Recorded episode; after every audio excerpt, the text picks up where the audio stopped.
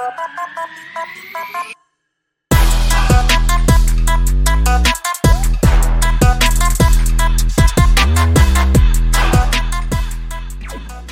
right, welcome everyone. Episode 25 Welcome back. Quarter of a century. of the Wide Lens podcast. Uh, Matt Rigby here's with me. We're covering the latest topics in financial markets, and we're recording this on the 29th of July. This is a recession special podcast. Oh, are we there yet? See the kids in the back of the car.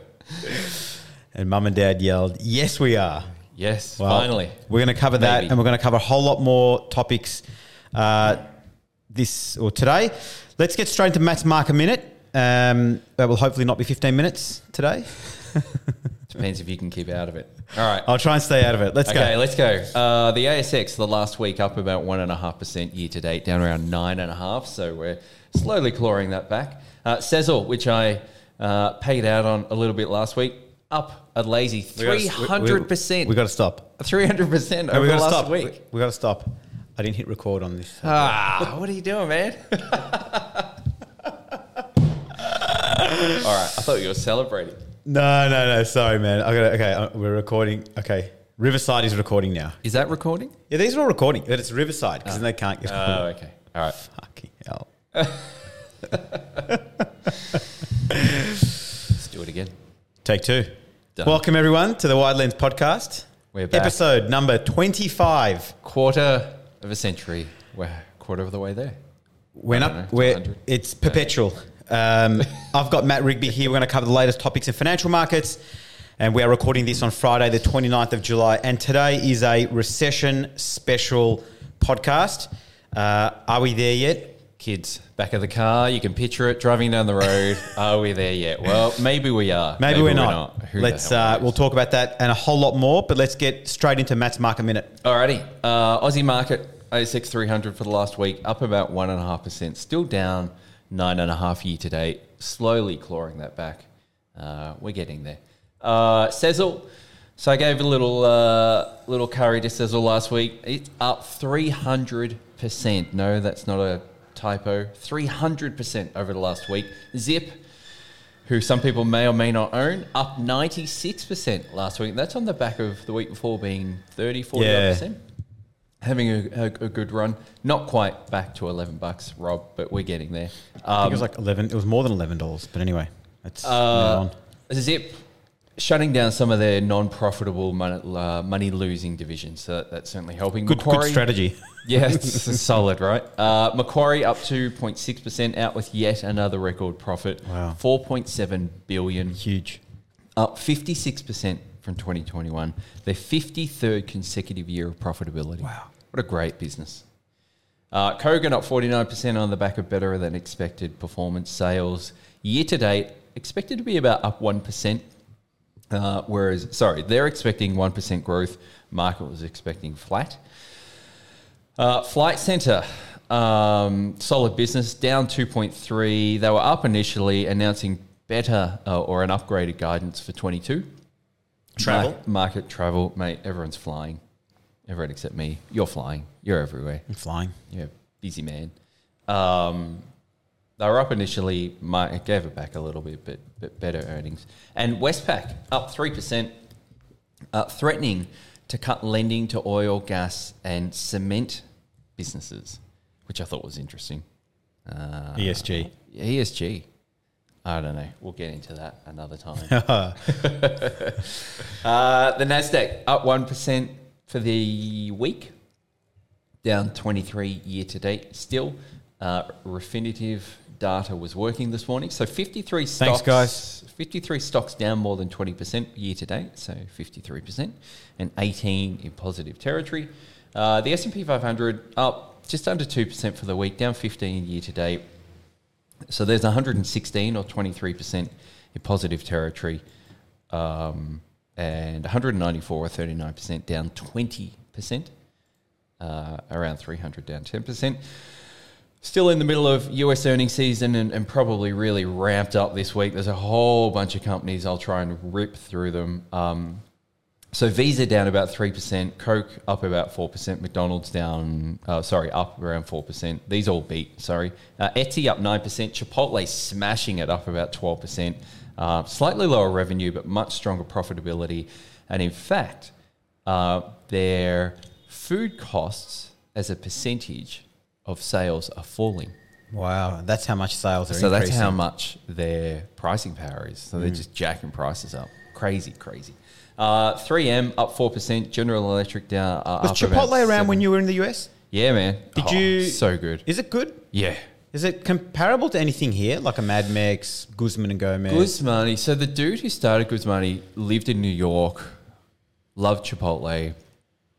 I believe this is the story I read. I came back here, nothing was like it, so modeled it off Right. Chipotle. Uh, I'm going to say Chipotle's better, uh, but far out, it's good. Mm, okay. Really good. Uh, where was it? Sales um, increasing their pricing power at Chipotle. That's how strong it is. Yeah, absolutely. Um, so anyway, on, on with earnings. 3M up 4%, General Electric up about 7 Apple came out with earnings this morning, up about 1%. Aftermarket, they're up 3 um, I'll get into that in a little bit. Amazon down 2%, but announced aftermarket and up 13.5% aftermarket for a 1 point Yeah, wow. something big trillion dollar business.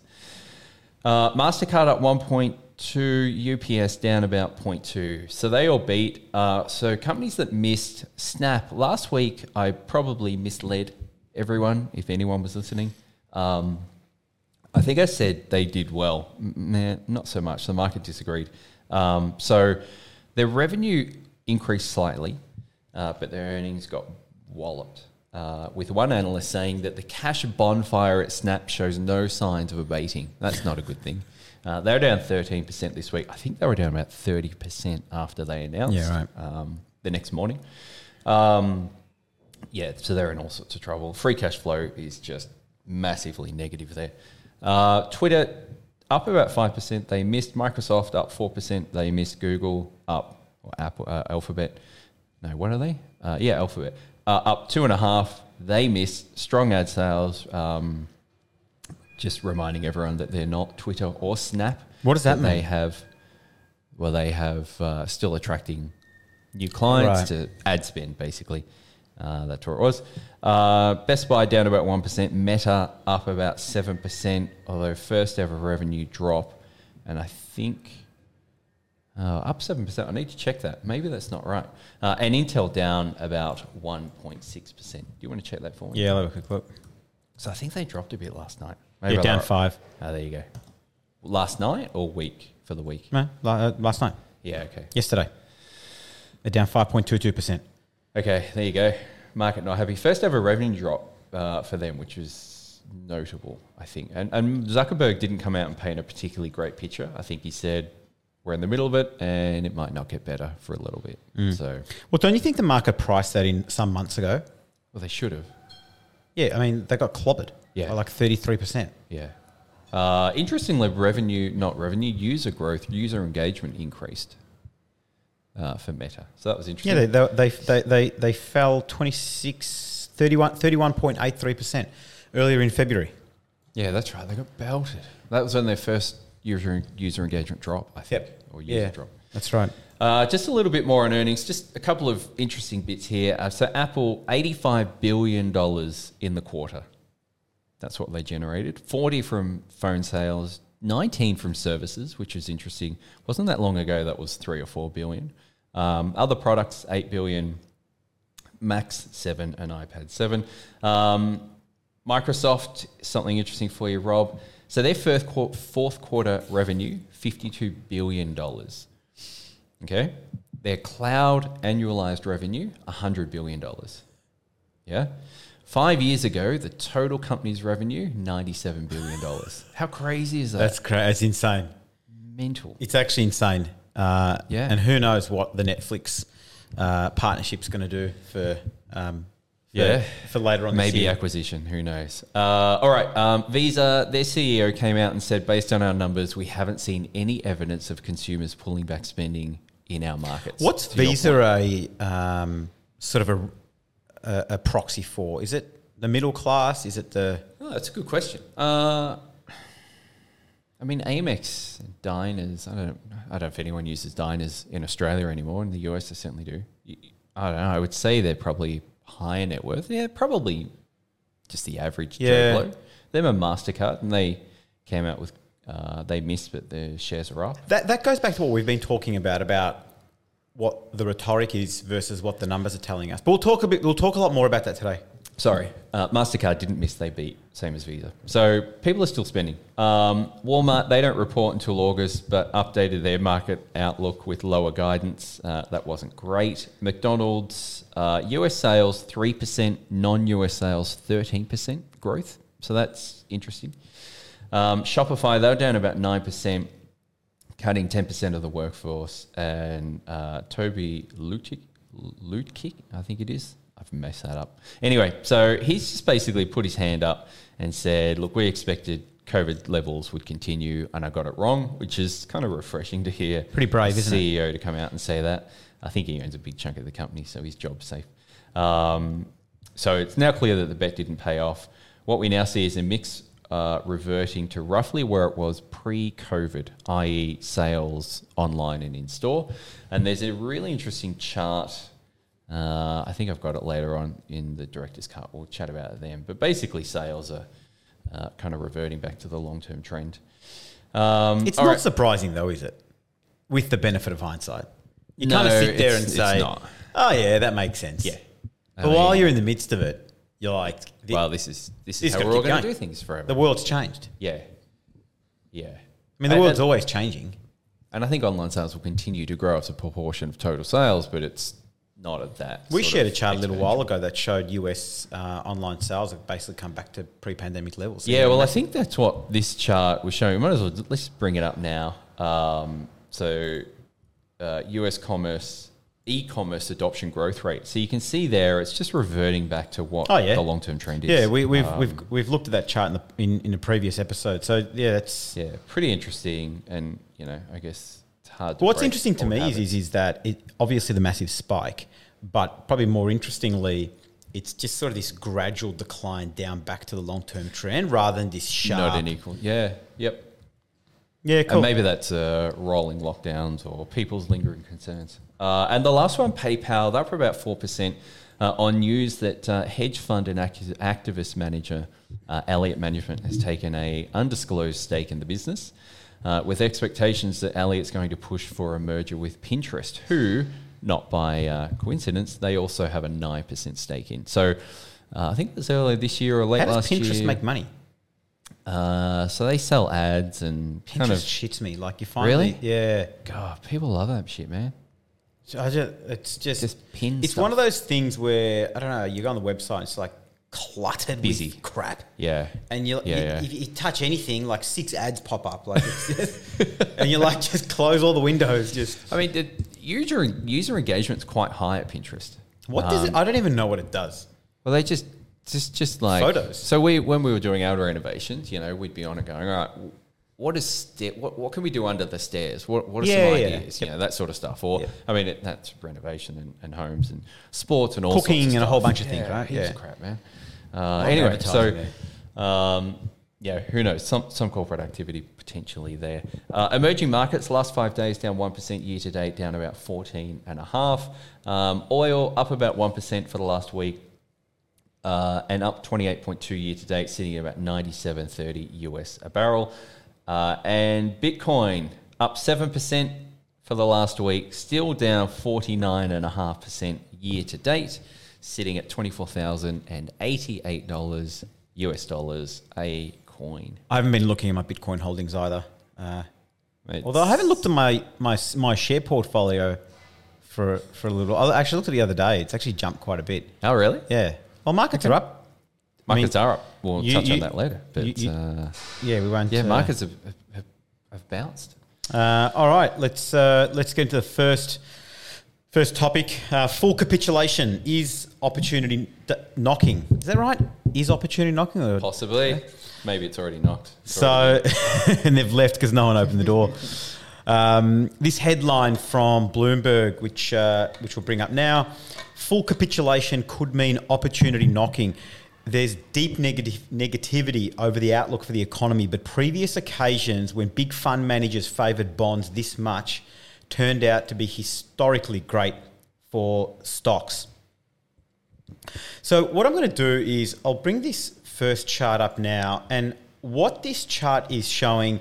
So B of A, um, their global research team, go out and survey fund managers. Mm-hmm. Um, and, you know, this may be for the benefit of listeners, uh, and they ask them a series of questions, and they basically then plot those questions into charts, and you can see what the responses are to some of those questions. And one of those questions, for example, uh, is uh, where fund managers are allocating money. Yep. And so what this first one is showing uh, is the equity allocation versus bonds. So uh, where are you allocating money? Stocks versus bonds. And for those who can't um, see this chart, basically it's a it's a net asset allocate net percentage uh, of asset allocation. Say they are overweight equities versus bonds. There are basically three times in the last 21 or 22 years whereby uh, fund managers have been uh, underweight equities, overweight bonds. The first in this chart is back in March of 2009. Yep. The second is in May of 2020. And the 30s of, in July of 2022. And you can see what happens uh, subsequently in the previous two times that we've seen this over the last 20 or so years. And so, what professional money managers and money allocators are, are doing right now is they are allocating money to governments, government bonds, where their real rate of return is well and truly negative, mm-hmm. instead of allocating to corporate America. Oh, this is US. This is US data. Yep. Corporate America and, and, and American businesses. I've got a few charts here, and so the second chart I want to show is based on that. How have stocks actually performed every time we've gone uh, uh, gone through this same process? So this this this is from Bloomberg. Time to buy stocks was the question mark. The last two times bonds were overweighted, stocks enjoyed big rallies. Have a look at the red one in the far left in 2009 when money managers and asset allocators were overweight bonds, underweight stocks, and then you've got the second one in um, in 2020 Interestingly, they were money managers were overweight bonds well and truly after, after. the market had bottomed. Just noticed that. It's crazy, right? And and, and I, I distinctly remember this um, when we were running a whole bunch of charts and whatnot and looking at um, markets during that, that time. And markets had rallied all around the world. And they went from, you know, 5% to 8% to 10% 15%, and then they clock the 20% magical bull market number, right? But no one would believe it. It was mm. the bull market that mm. no one believed or no one wanted to believe. Yeah. And it's interesting that even after that bounce, that's when money managers switched. For for some, not all. Sorry, as, when as we've noticed. Anyway, yes, sorry, that's true. Uh, and so, um, why are they doing this? This was an interesting one. I hadn't seen this. Um, this chart before, so I'll bring this third one up is net percentage taking higher than normal risk levels. And so what it, what it's showing is um, I'll put a link to the Bloomberg article in the notes as well. You can you can read it. But basically, what B of A is saying is, why are you taking this position? Do you feel like it is less risky or more risky? And the response is that's the overweight bond. We're, we're going overweight bonds yep. because we think it's less risky, and I'll, and I'll explain okay. to you later on a little bit more about why. Yep. But the la- again, the, the last time this was in October of 2008, which wasn't quite perfectly the bottom, but it was it was uh, pretty damn close. close uh, yeah. Only three, only six months uh, early, mm-hmm. but you could see what happened after that fact. Again, we're, we're in that same place in July of 2020. And finally, I'll, I'll bring this final chart up. Um, the, why are they feeling this way? Glo- and this is um, chart number three in the B of A deck global profit optimism at, at all time lows. They are feeling this way because they're of the view that profits won't improve. And we're just going through earnings season now, and it's a, it's a bit of a mixed bag as it as it uh, you sort of hear that term, I think too often enough, mixed bag of, of results. but um, if profits aren't improving, and if profits are the thing that driving share prices up, Yep. we're going to take a, a, a less risky bet. We're going to go to treasuries, right? But again, if we have a look at this, where net percentage say global profits will improve, negative number means they're not going to improve. September 98 bottom, March 01 bottom, September 08 bottom, April 20 bottom, July 2022. Watch this space to be continued. So with with all of all of that, money managers, uh, I almost feel like are getting sucked into the headlines, or are they foreseeing and predicting what might happen in Q2? What do you think about this? Yeah, I don't know. It's really interesting. Going back to your first chart, uh, the net percentage overweight equities bonds, the first thing that jumped out at me there is 2001, 2, 3, during the tech wreck, they weren't overweight. That surprises me. Um, but to your latter point, uh, you know, earnings expectations I thought were still pretty reasonable. Maybe the inflation impact is starting to weigh on you know managers' allocations or the inflation expectations, or, or the recession talk. Um, because you would think naturally earnings take a fall in recession as people start to pull back on spending. So that that kind of makes sense. Uh, but as we've, as we've mentioned a few times before, um, there's the market's also forward looking. So if if we are or are not in recession, uh, maybe the market's already factored that in, and we're, starting to see that we'll get out of recession in six months' time, and, and things will start to look better because rates will be lower, and, and and off the market goes. Whereas the bonds allocation is, is maybe caught up in today, not not looking forward. Uh, it, it's pretty interesting. Um, earnings are the dri- earnings are the key, and the US earnings season so far has been above expectations, although not always growing. So Apple's uh, earnings were slightly lower, although you know, quite a bit above expectation, lower than the previous quarter, but above expectation. So maybe there is a slow decline in, in global corporate earnings, but still higher than kind of where the market has repositioned itself to, which will lead to the market bouncing. It's a game of expectation, isn't it? Really, it's all about where you anch- where you anchor yourselves in whatever metric you're looking at. I mean, you could argue that we've anchored ourselves quite low because the markets have fallen what fifteen odd percent in the S and P this year. Uh, is that To- reflective to of a that- fifteen percent fall in earnings, and, and maybe it's only going to be a, a, a I don't know. Well, a some 10% companies- cyc- cyclical fall. Some companies have. yeah, absolutely, but they're not the ones that are driving Sure. you know indexes. Say Amazon and and you know the big boys. Um, It's just, I mean, we've seen number of money managers and fund managers, and some that we've um, invested in in the past, whereby even during the pandemic, this this survey, we were seeing it real in real life with our own money, yes, yeah, and you know that didn't play out well, No. unfortunately. no, it didn't. And so the, the difficulty, and I was chatting to Deb about it last night, and I said, "Oh, you know, the the, the market's up about twelve percent over the last few weeks," and she's like, oh, "Oh, wow, what happened to you know the doom and gloom and everybody selling?" And I, and um, we were just talking about market timing and how difficult it is to try and time purchases because we're talking about. Um, you know, we're selling a house at the moment. Talking about, you know, are we? She said, "Are we selling a house in a recession? You know, is that good?" And, and so on and so forth. Yep. And I'm like, well, one moment we're in a recession, the next moment we're not. One moment uh, people are predicting one, the next moment it's done and it's priced in and we're out coming out of it now. Yeah, yeah. It's just so hard to try and pick some of these things. Yep. Um, mate, that that is a nice beautiful. Teed it up. I'm just gonna segue knock this out into of the park. your topic. Absolutely. Um, so that that is the perfect segue. So let me just bring up this first chart. So this is the S and P 500 uh, for this year, this calendar year. So we're down 15.1 percent, as I mentioned earlier. That's after the twelve percent rise. Uh, what's that? That's after the twelve Yeah, percent that's rise after the the last rise. few weeks. But the last month has been six percent. Yep. up 6.6%. Um, so I guess the, the point of showing this is just the volatility. You know, we, we kind of dropped out in, in January, if you remember. Then it was kind of like we rallied and we dropped out again in, in March, hitting a new low, rally kind of down into um, May, June, you know, again. So it's, you know, we've had a lot of down, up, down, like relief rally, fall further, relief rally, fall further. Um, not saying that we won't get that again.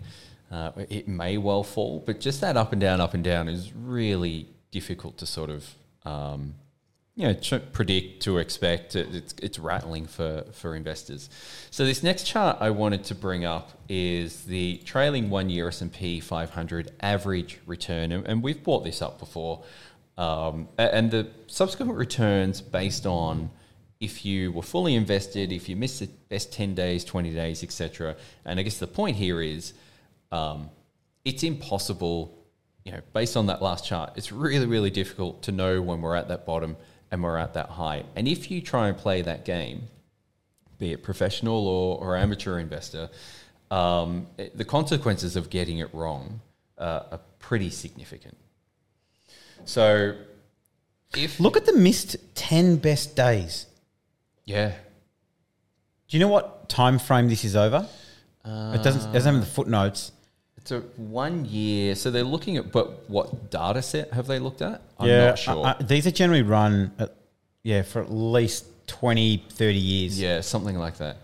Um, Can so you imagine though you missed te- the 10 best days? And we've talked about this where the best days follow the worst days. Yes. As we've seen. Yes. We've talked to clients that were just really like, do we, what do we do? What do we do? Like, Do just get ha- hang yeah, in there, yeah, hang yeah, in there. And all of a sudden in six It weeks, the market's up 12%. bounces. So, so what this the way to read this chart is if you're fully invested, your average return over time is you know eight point eight. Let's call it nine percent.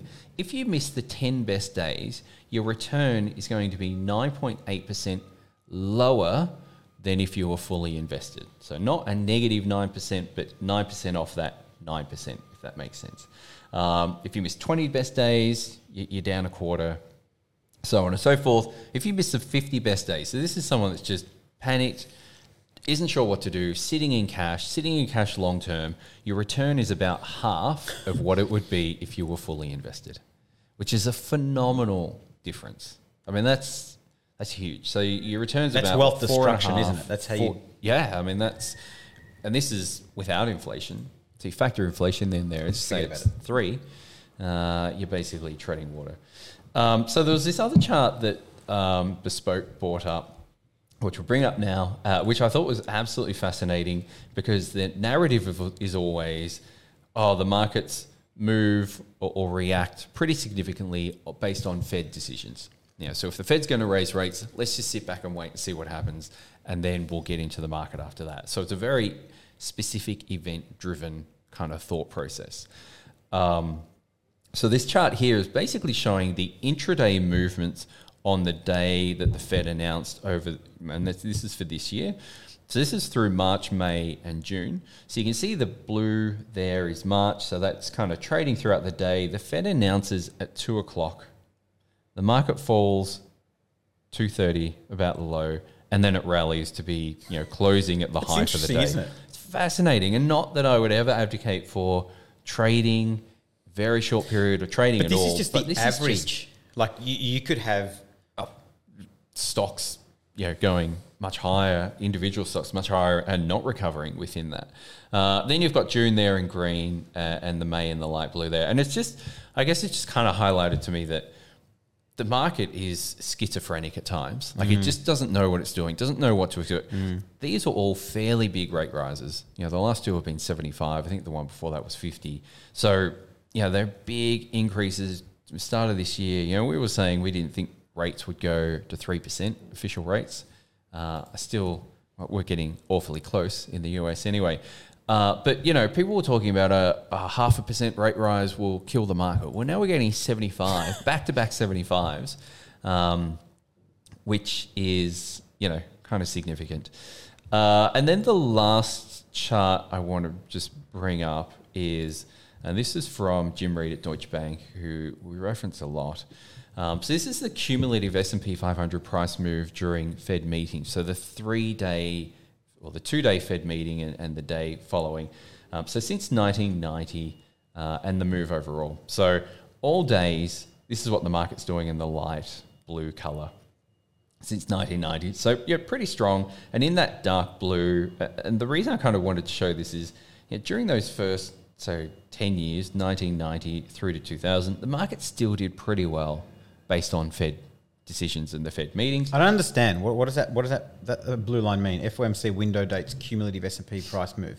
Yeah, so this is the three day. So what they're saying is, if we take a snapshot of um, the market movement in the three day window around Fed meetings, so Prior, the Fed, during the so, during so the meeting. start of the meeting to the day after the meeting. Right. So here's our three day window. How's the market reacting around this time period? Gotcha. So and then how does that compare to what the market just does generally? Ah, I get it. Yeah? Okay, gotcha. So so here they are, and you know you go through periods where the market doesn't really react, periods where the market falls, periods where the market's going up. So the point is, I you know, see what you even see at a longer time period. You know, we saw that intraday it's really difficult to know what the hell the market's going to do. Over a long period, it's near impossible as well because you've got periods where the market's up, it's down. It doesn't matter over the long, long period, and this is a what thirty year time horizon. Uh, the markets do well. This is just short term noise. It's it's not something you should be, you know, staking your financial future on, especially when you're many years out from retirement or you've just retired and you've got twenty odd years of retirement to fund. You know, basing your decisions on day to day movements like this is just crazy. So that was. Sorry, go ahead. It's almost like um, uh, I said this to Deb um, a couple of a week or so ago now. Um, I feel like you know you, you never you never build a house, but there's, there's a saying that says you don't build a house on on tomorrow's weather forecast. So you don't well you don't design a house based on tomorrow's weather forecast, right? Yep. You design a house for you know the environment, but also for what you want and what you need. You know, mm-hmm. you want four bedrooms, you want double story, you want single story, and so on and so forth. And you kind of cover for the big major risks, right? And I think that sort of it can, can relate back to investment management, portfolio management. Like, I don't think anybody should be investing for how the economic climate is right now. Like, No. in in the grand scheme of things, I think it's irrelevant. I mean, maybe if you're you don't want to sell your house at this point in time, you're going to hold off for three months. Okay, maybe if that's the big sort of life decision for you and your family, it's going to then domino affect a whole bunch of things. Fine, that that makes a lot of sense. But to to to look at what's going on in the market now or the forecast of what's supposed to happen in three months' time and design a game plan around that, it's just it's crazy. foolish. I mean, it's pretty simple.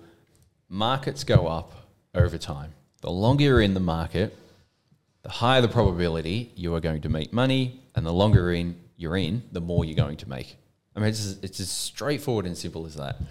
And trying to pick these highs and lows and whatever is honestly, it's pointless. Taking a leaf out Just- of uh, Warren Buffett's book. Uh? Warren Buffett's uh, last um, uh, Later, the annual meeting, the Berkshire Hathaway annual meeting, where he says, uh, "Wealth management and investing is very simple."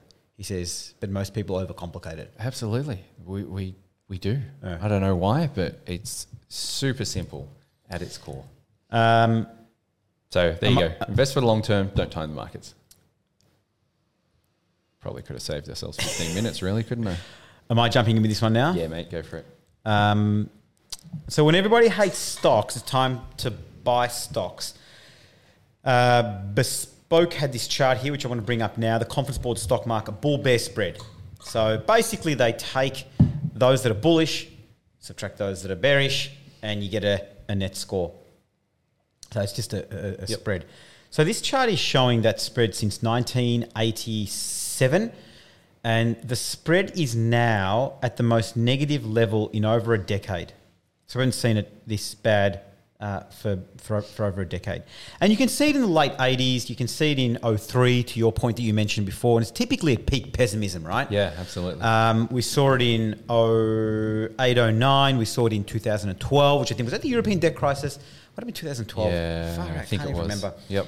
Um, I didn't even have I kids in 2012. Wow. Crazy. Lifetime ago. Um, and now here we are today in July of 2022. This is what is what is going on. Lower than 2020. Just FYI. Yeah, that, I actually I didn't even pick that up. Significantly. How interesting that is a is a global pandemic. The world shuts down. Everything's fine. And Have you seen now that- we're, have you seen now that- we're pessimistic. Have you seen that meme where there's that dog drinking a cup of coffee, and he's just and there's fire around him. The house is burning down. Oh, really? No, I haven't seen And it. it, ju- at the bottom it just says everything's fine. um, so what what bespoke do really really well, and I'll, bring this chat up in a moment. And Matt, you and I love looking at these things. Is looking at history. Uh, and you know, I was going to say dusting off the cobwebs and, and whatnot off the history books, but here uh, there's no dust on the history books because we're we're opening them all the time. No cobwebs. Um, but looking, I think what's important is, I mean, you may want to take it with a grain of salt. You may not, but have a look at every when we have been here before, how has the market reacted? How has the market responded? And so I'll bring this chart up now, and it's the bull bear spread. What happens to the S&P 500 when this spread drops below 20? Which, as we've seen, we've seen one, two, three, four. This is the fifth time we've seen this since 1987. Oh, there we go. Uh, they've already done that for me. There's five rows there. I'm counting the chart. Thank you, uh, George at Bespoke. Um, S&P 500 performance. We've got nine, the um, 31st of October. Uh, this is a US date, 1990. This must be very normal for you to read, Matt. Very uh, not so normal for the Aussies. Um, 03, 08, and 2011. You can see what happens in one month. There's a 50-50 chance that in one month's time, the S&P 500 is up and the median performance is 2.7%. Sure. Have a look at three months. 100% of the time, historically, the market has been up three months following. Mm-hmm. And it's been up, Up nicely. I won't say average, it's the median, uh, 9.19%. percent Six months, uh, the median rise has been almost 15%. Four out of the, uh, three out of the four times, 75% of the time. And one year later, 75% of the time, oh wait, was the, was the big one. It was a down fur- further 37% from there. Uh, 75% of the time, up 20%. Um, and Bespoke had this, I'll quote, there's really not a lot to like about current economic trends lately, but if there's any silver lining, it's that history has shown time and time again that what shows up in the headlines today has already played out in the stock market months ago. Absolutely. I, I think that sums it up Yep. so well. Uh, so where, where we're sitting now, um, it is investors, consumers are very bearish. I don't know if you saw this headline. Um, I'll get this. I'll get this one up now as well. Uh, Yardeni says S and P 500 has already bottomed, sees no hard landing.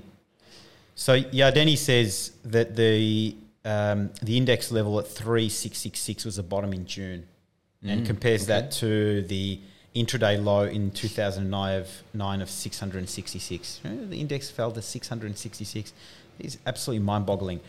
Um, so Yardeni's uh, saying no hard landing. He's called the bottom, uh, which was about six weeks ago. So far, so good. The question for you is, what do you think is going to firm up this rally? How do we know that this is not another relief rally? Uh, I think. I mean, I think you go back to why the market's down. So it's down because of inflation and interest rates. And I guess think if you see inflation starting to top out or roll over, then the expectations are that the Fed can slow or pause on rate rises, and then I think naturally you flow on to consumers start to feel better.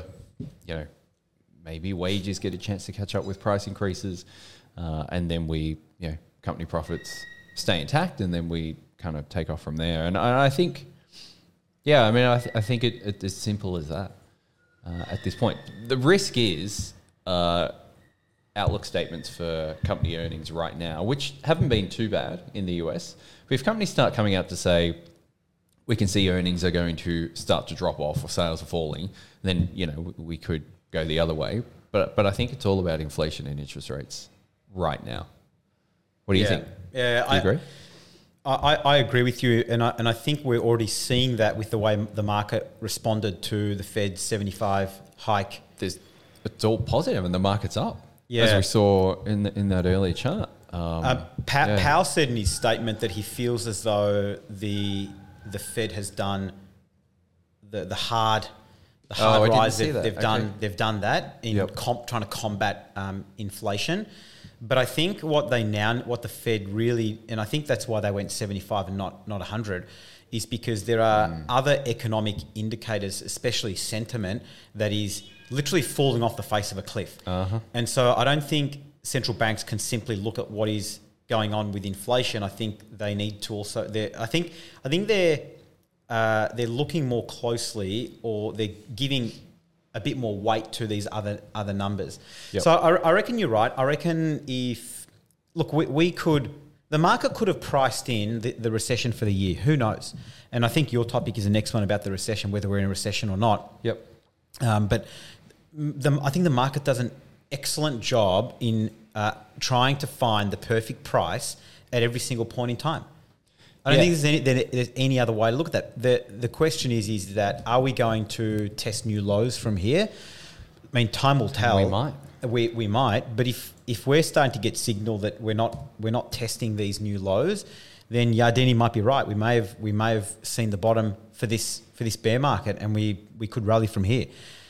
Uh, alternatively, we could have a more severe recession uh, or a severe, let me call it an economic downturn in the second half of the year or early next year, akin to that of the, the tech wreck in, in the early 2000s, where I, I feel like this is very similar to that of what we saw in the tech wreck. Everything was looking good. Companies were still reporting. It wasn't until the year after that the, the, um, the backside fell out of the economy. Yeah. And then you had September 11 in there as well, which And that didn't help. didn't help. Didn't help at all. Um, Um, so look, that's uh, um, I, th- I think I think um, markets do a pretty good job in pricing, uh, and if you you really want to be contrarian, you know, I guess here's your opportunity. Yeah, I like the analogy when everyone's everyone's on one side of the boat. Kind of makes sense to be on the other because generally, you just said that right. When we were up in um, when we were up in Cairns, we did some crocodile tours and whatever. Yeah, you the- told us this last week. Then you the went boat. and ate some of the crocodiles. no, I, am vegan, man. I didn't eat the crocodiles. The other people went other and ate people the did. crocodiles. I ate lettuce and drank water. Uh, like, I, I'm not an expert. Um, I don't know. crocodile spotter. No, a person that drives a boat, Oh, okay. Ca- a captain or a no, what- Captain, yeah. captain, the captain of a tinny. so, but he's observing, right? And he's like, "Oh, on the right hand side, there's a ginormous croc. That's Joe." And everyone goes to the right hand side of the boat, right? But they are the investors. They are the, the everyday investor. Mm-hmm. And you're the captain driving the tinny. You're like, guys, what the fuck are you doing? If every, and, and they said, you know what the saying goes, if everyone's on one side of the boat, you know what happens. And then I thought, Become wow. crocodile food. Could, you become crocodile food. But that's a that's a really good analogy, and I just that sort of just came to me now, which is those participants. They, they, they don't think about this stuff. They're just No. like, oh, look look over there, or look, Yep. and, and everyone's just, and, and, and you and I, uh, the, the guy at the back, they're going, guys, what are you doing? just, just Chill. just stay where you are. Yeah. You know, don't do anything. yeah, yeah. And, and as I said before, it's pretty simple. It's pretty straightforward. Uh, It is, but it's not. Uh, all right. So, uh, sorry, you done? I'm never done, but keep I going. know. Isn't that the truth? Uh, all right, let's go. So, are we there yet? The kids screaming in the back of the car. US recession. Are we in recession? So, last week I referenced this shady, they're not shady, this secretive group. The stonecutters. yeah, the stonecutters uh, of US people um, that, that determine what a recession actually is. So, I found the definition which I was thought was really interesting. So, so the group is called the National Bureau of Economic Research, and so they make the official recession call. They've got that's their job. Tell us when we're in recession. It's usually many months after it started, and often, occasionally, when it's finished, then they go, "Oh yeah, by the way, we just had a recession." Okay, excellent. It's So- actually, it's actually quite funny, isn't it? When you, when you explain it to me like that. yeah. So driving in the rear, watching the rearview mirror, right? Uh, all right. So they define a recession as a significant decline in economic activity that's that is spread across the economy and that lasts for more than a few months.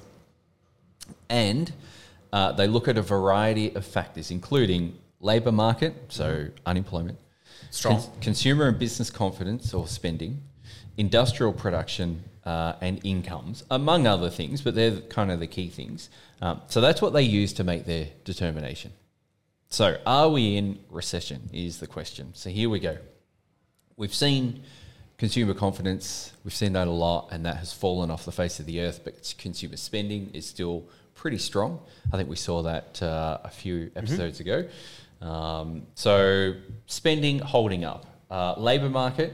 So, I'll bring up this chart now. This is from Bloomberg. Um, so, with every recession since the end of World War II, the US imp- unemployment rate was either climbing prior to the declaration of a recession. Unemployment rate. Unemployment. So this is the employ. Uh, this is the unemployment rate. Uh, so it was either climbing prior to the declaration of a recession, or it rose during the period where a recession was declared. So that's not the case this time around. So the first half of 2022, the unemployment rate has fallen from 3.9 to 3.6 percent. So based on uh, the NBER's metrics, that's a no. We're not in recession. That component, consumer spending, not in recession. Consumer confidence in recession. So we're one for three. Uh, what else have we got here? Um, and this one, this second chart here from Trading Economics is the consumer uh, confidence numbers, and as you can see, the the kind of falling. No, sorry, sales. Sales are falling. So 1.2 percent quarter on quarter, 0.6, 0.2 percent. So they are falling, heading in that direction. Um, and interest rates. So the Fed are raising rates, and this is, I guess, I was putting all this together, and this really caught my thought process or my my train of thought. So typically, interest rates take about six months to have an effect. So the Fed started raising rates March, mm-hmm. April, Early, it's the alcohol, right? March. No, it was March. That's right. So we had our first shot in March. A few more shots since then. It's now starting to impact. But where we've gone from it, from in March to where we are now in terms of the rate, the official rate, if you fast forward three, four months from now, the last most recent interest rate increase that we've had, and if that uh, that continues to play out, i.e., people continue to pull back spending, pull back spending, pull back spending. In three months' time, we could be having fairly decent negative quarters of economic growth if that trend plays out. So, my point being, we've only just started to see the impacts of the first interest rate rises, and we've already had two quarters of negative economic growth. So, it wouldn't surprise me if we have four quarters of negative growth this year, and that's But it may not be in a rece- but we may not be in a but we recession. may not be in a recession. But that's assuming the Fed has finished raising rates as of earlier this week. I mean, if they, they could continue raising rates. I And think Powell did say that the there's yeah you, you go. No, I on. was just about to say that. No, go ahead. no no go for it. Uh, yeah, Powell said there's they've, they've got one focus, and that's inflation. If that means the unemployment rate goes up, so be it. But we've got to get inflation under I control. I think it- uh, what I was going to say, which is not that, which she said that there's um, the expectation for higher rate hikes is not not not off the table, but there's likelihood of less uh, severe hikes in the future. Yeah, okay. So they're going to moderate the rate at which they're Yes. increasing. Yes. Okay. Uh, and then industrial production. So I've just brought up the GDP numbers here, which is the, from Statista. So we'll just bring this up here, and you can barely see it. Right at the right hand edge there, uh, we had negative 1.6% in Q1 of economic activity, negative 0.9% of Q2, and they're just those little red markers right at the end there. Um, so we've had two quarters of, of negative growth, and that's not just industrial production, but there's a, a, a fair component in there. Consumer spending is also the other part or major component there, imports, exports, etc. So uh, while we're looking at this chart, the other thing that really jumped out at me was just how quickly um, GDP has turned negative previously. So if we look, uh, I mean, we can always go all the way back to the 50s, 60s, but even if we just look, uh, what's that, 2008 for the GFC, you know, it started off kind of negative, positive, and negative, and then it just fell. What I would have said then was off the cliff. Uh, and then But you haven't looked took at a little while. 2020 Yeah, 2020 showed me what off the cliff is. Um, it recovered, and it's not unusual to have a negative quarter of GDP. You know, so we've got some in you know 2010, we've got some there in. I'm going to guess that's like 2011, 12, somewhere in there. You know, it's not unusual. So two quarters of negative GDP growth is probably not overly unusual in terms of you can have one, yeah, maybe you could have two in a row. But if we start to have three and four, then I think you'd start to say, all right, we're, we're absolutely well into recession. I could be wrong, and I probably am. I think I read somewhere that e- even though we may, to your point, may not be in a in the NBER's technical definition of a recession, but I, I, I believe I could be wrong that we haven't had two quarters of negative um, growth without a recession.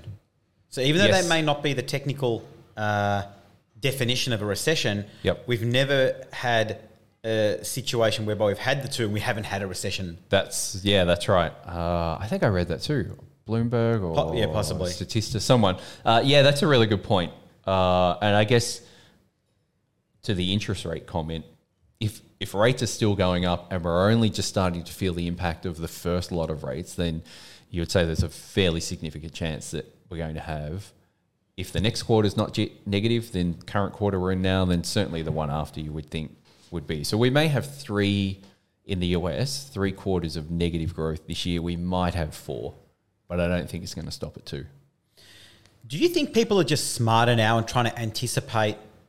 So, anticipate the impact of certain things. So, economically, I feel like people are more informed about economics and uh, central banks and interest rates, and and a- as a as a consequence of that, naturally you try and protect yourself because you've got you know we're, Yeah. we're just human beings who try and protect ourselves. Yep. And so, if there are these bad things that are supposed to be happening in the economy, do you reckon people just try and, you know, this is the ev- ev- everyday Joe Blow, right? Tries to protect their financial situation Yep. and try and anticipate what something, what something may happen or may not happen.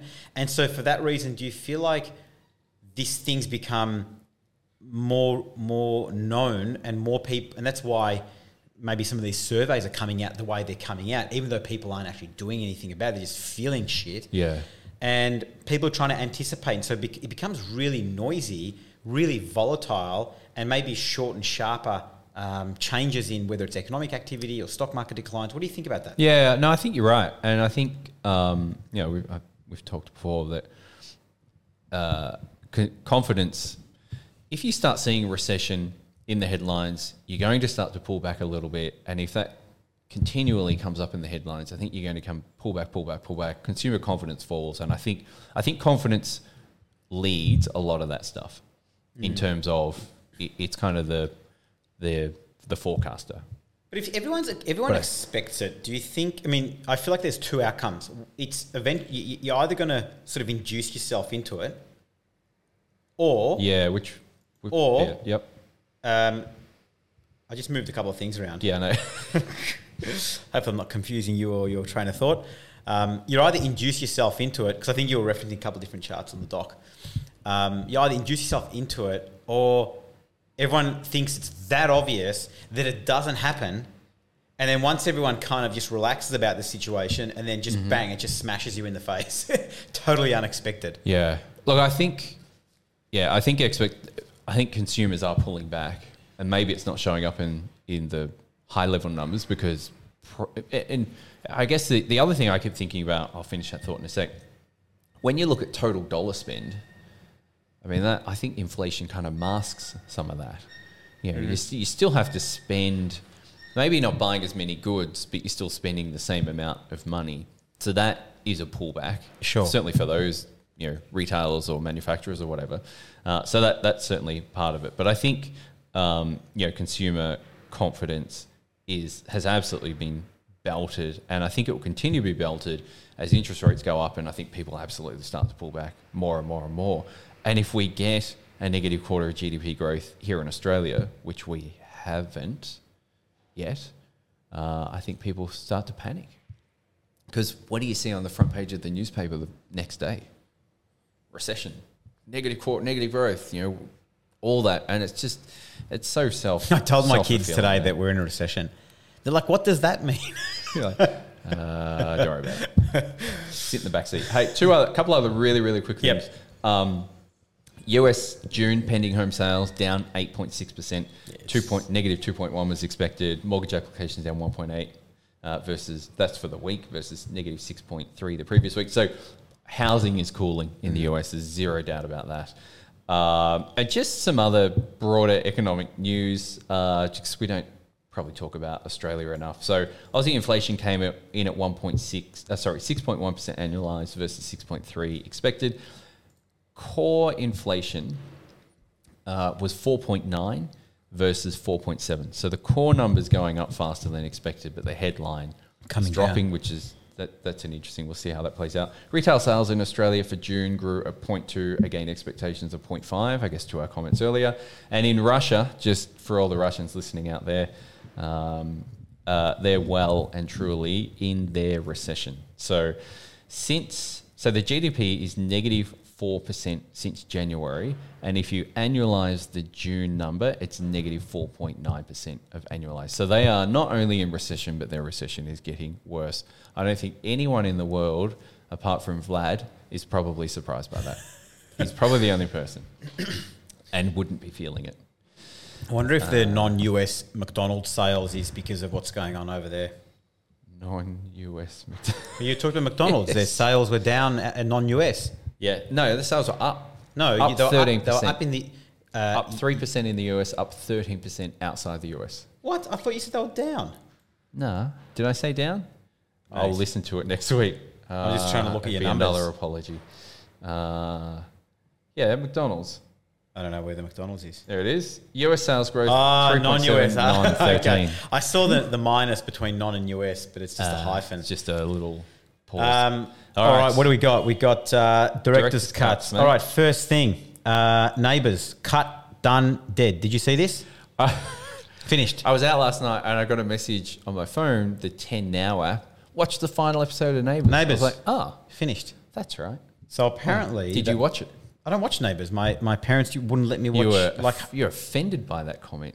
What? I don't know. I, I don't watch Neighbours. No, because we gonna- weren't allowed to watch Home and Away when I was a kid. Really? Yeah, because it, like I don't know, there's just stuff going on in Home and Away that uh, my parents didn't agree with. Scantily clad beachgoers. Uh, but I, what I, what I think they, so what Bloomberg were reporting was they didn't keep up with like what's going on in the world. Oh, So- really? yeah. So in 2018, they they featured a gay marriage. Uh, quote: The first transgender cast member came the following year, played an Australian actor and trans rights advocate Georgie Stone, who approached the producer to, add her character. Critics rightly argued that these moves to reflect the realities of modern society came way too late. That tardiness helped entrench both at home and abroad a stereotype of Australia as a racist and intolerant nation instead of a place with a deep mix of cultures, religions, and identities. That, I think that's a really good point, isn't it? Yeah. What do you think? That's interesting. It is. I never. I, I, am like, why, why, they, why is this thing being cut? I mean, it's been going on for so long. One, I've been surprised that it's gone on for so long, but I was interested to see why it was, why it was cut. Um, have you ever gone past Ramsay Street? Institution. In I have not, but I remember living when I was living in the UK. People were like, "Oh, where are you from?" Like Melbourne. Like, "Oh, neighbours." I'm like, "Oh my god!" Like They used to have just buses that would. T- Yeah, like the neighbour's bus would take you there. Yep. Uh, second thing from Bloomberg, you'd like this one. Quote, a, a Tinder swindler victim lost her bid to blame ING for failing to stop her money being transferred to the con man, a Dutch court ruled. The Swedish woman alleged the bank breached its duty of care by not blocking the transfers that she made to a person who then sent the funds to Simon Leviev, the subject of Netflix documentary. The scam is estimated to have extorted $10 million from women Lviv oh. befriended on dating sites. The Swedish woman was ordered to pay legal costs of 2,356 euros. Like, she hasn't been scammed enough, and then she gets she stung with another 2,300 euros. Um, so he served. How the hell is Yeah. the bank meant to know? Like, for fuck's sake. It just it, it's so dumb. so I didn't know this. He served five months of a fifteen month sentence, is and is now a. I was going to say a living free man, but he's now living a free man. A free man is a living free man. What does it even say? I don't know, mate. I- And is living a free man, he's now living as a free man. mate. This is quote He's unquote of- from Bloomberg. Who are these journalists writing these things? He's out of jail. He's out of jail. That's all they but, to do. But write. he's he's still wanted in like Sweden, Norway, Oh, really? Greece. Yeah, so So he can't travel too far. no, he's uh, from Israel? yes. Yeah, okay. I don't know why that matters. It's just, it's a thought. Ten million bucks, exorted ten. Mate. I, I, is that US dollars? Is it like who knows what what that It's even American, is? so probably But US. you know, That's, uh, well, he should be living comfortably for all his hard five work. months. He serves five months for, for, for stealing ten million bucks. Would you, would you do five months for stealing 10 million bucks? Yeah, but I'd, I'd, I'd Like a try month in and jail would be hard work, I The other- the other- Unless it's like one of those Bernie Madoff type you know, or the Wolf from Wall Street dude. Like, maybe. So, but the issue is he's, he doesn't have the money because he was he's just spent it all, right? Oh yeah, I guess on his. But see, if you've got the money, rollers, and you, th- th- th- that money's what is it? Confiscated? What's the whatever the word is? I don't know if they can find it. Right? Oh, come on, how, how are you gonna I don't know. Skase did it for years. put it under your mattress? Maybe. Uh, all right, uh, just a Over quick, to you. yeah, quick one on on Walmart. So sales guidance was lower, um, noting that higher prices are causing consumers to buy less. I guess to our comments earlier. Um, so they're cutting prices, a la Target, uh, deflationary, possibly. Walmart, Target, probably the two biggest bricks and mortar retailers in the states. I can't remember. I can't think who'd be bigger. Uh, so they're cutting prices, and if they cut prices, someone else is going to have to follow to compete. Uh, so that's interesting. Uh, but what was interesting is they're seeing a reduction in non-food sales, not food sales Yeah. which I guess is Gotta not eat. surprising. You still have to eat, right? So you prioritize the the basics over whatever junk they've got on the shelves, a cushion or whatever the hell it is. Uh, anyway, so that was just interesting. That's uh, But don't you think that's kind of too late?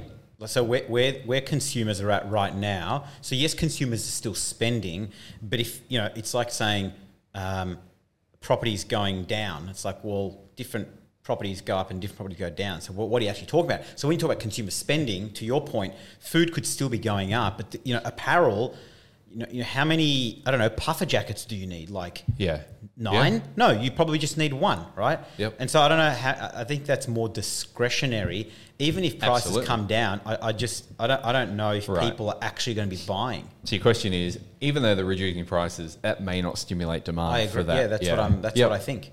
I think you're right. That's a good point. Uh, we'll find out. They just have to keep cutting prices. Yeah, I mean, it gets to. And then do they stop ordering other stuff? they've already the stopped ordering. And, They're- you know, they've that already stopped ordering. effect. They've already stopped ordering. Yeah.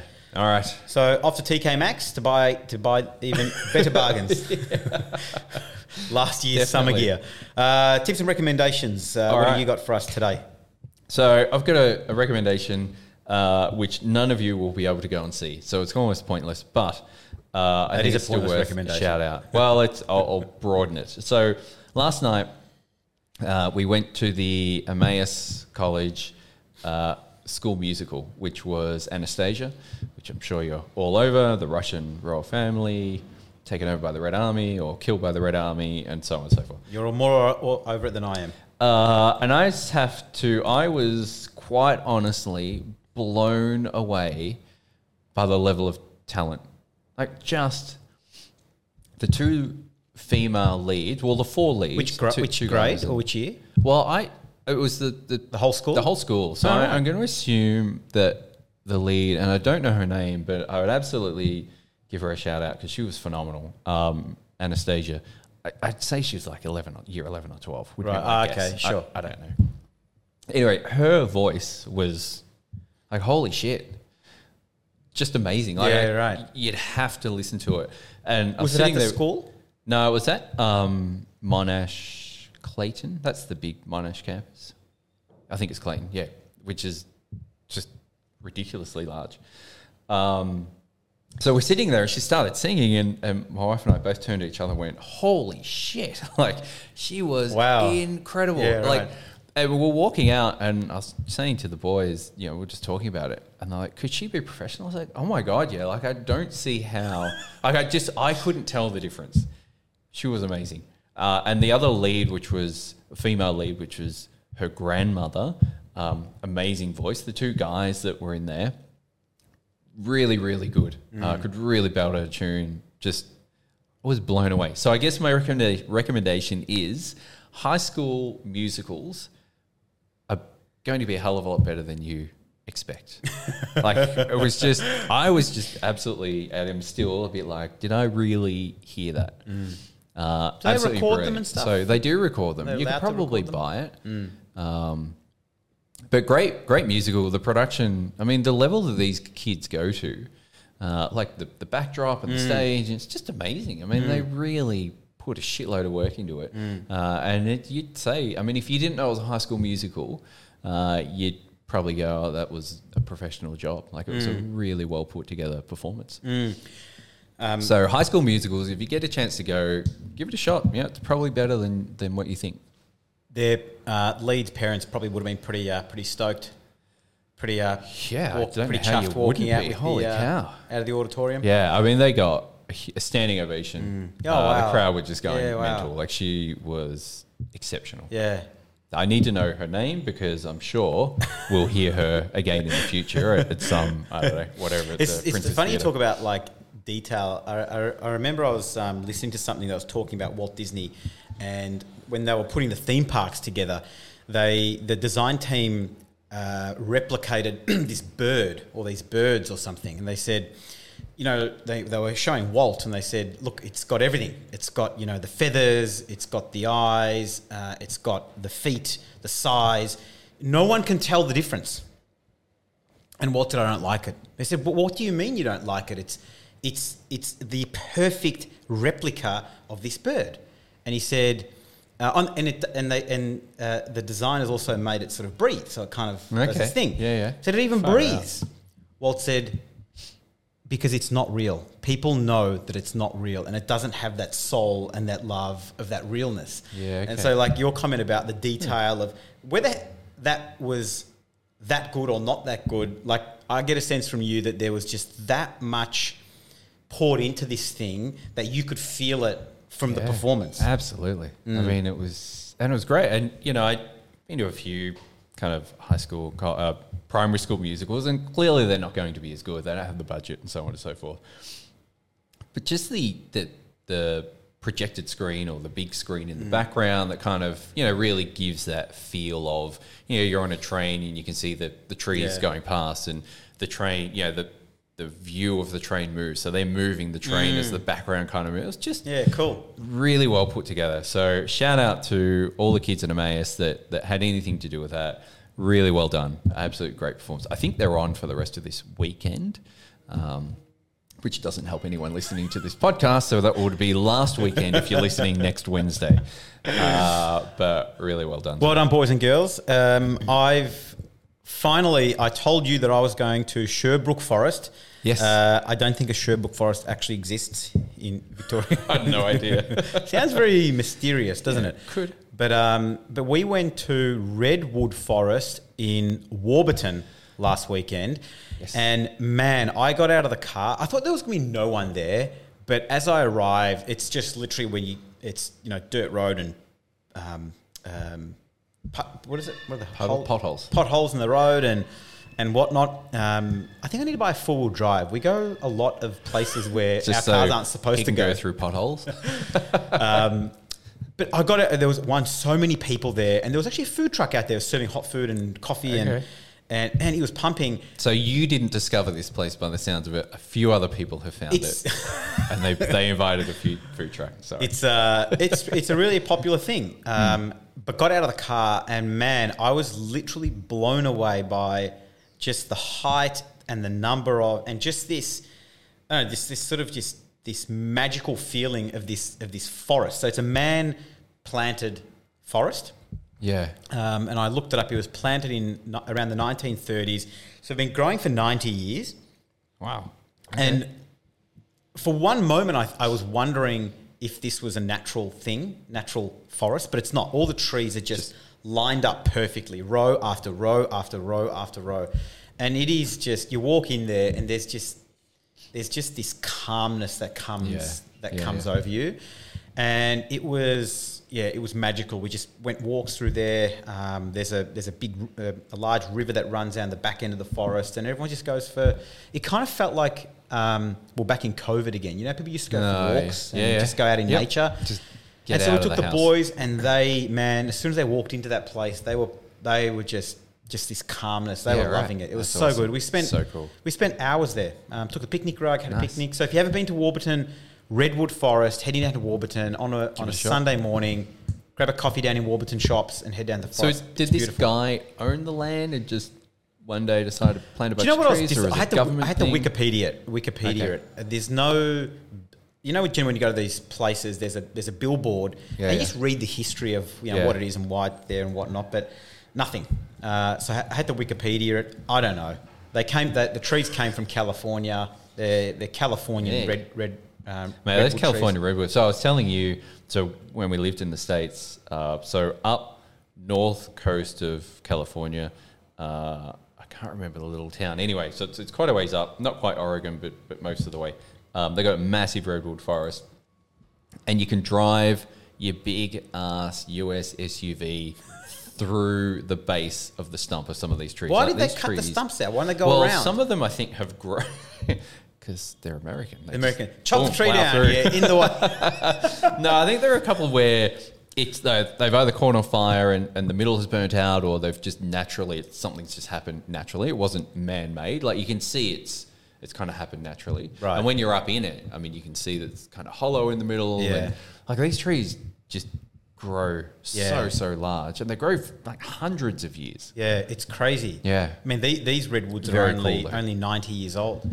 So Spring that's, chickens. That's my tip. Um, head down there on a weekend. It's absolutely beautiful. Um, spend a day there, have a picnic, uh, enjoy with the family.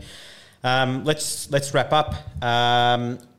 Um, jump on YouTube, Spotify, Apple, uh, Google, everywhere you get your Everywhere, podcasts. anywhere. Um, and just a reminder that on Spotify you can listen and watch, uh, or if you just want to watch, you can jump on uh, YouTube. YouTube shits me because if the t- phone turns off, the thing turns off. Oh yeah, what the hell's the deal with that? We got to pay for the premium, and it doesn't do that.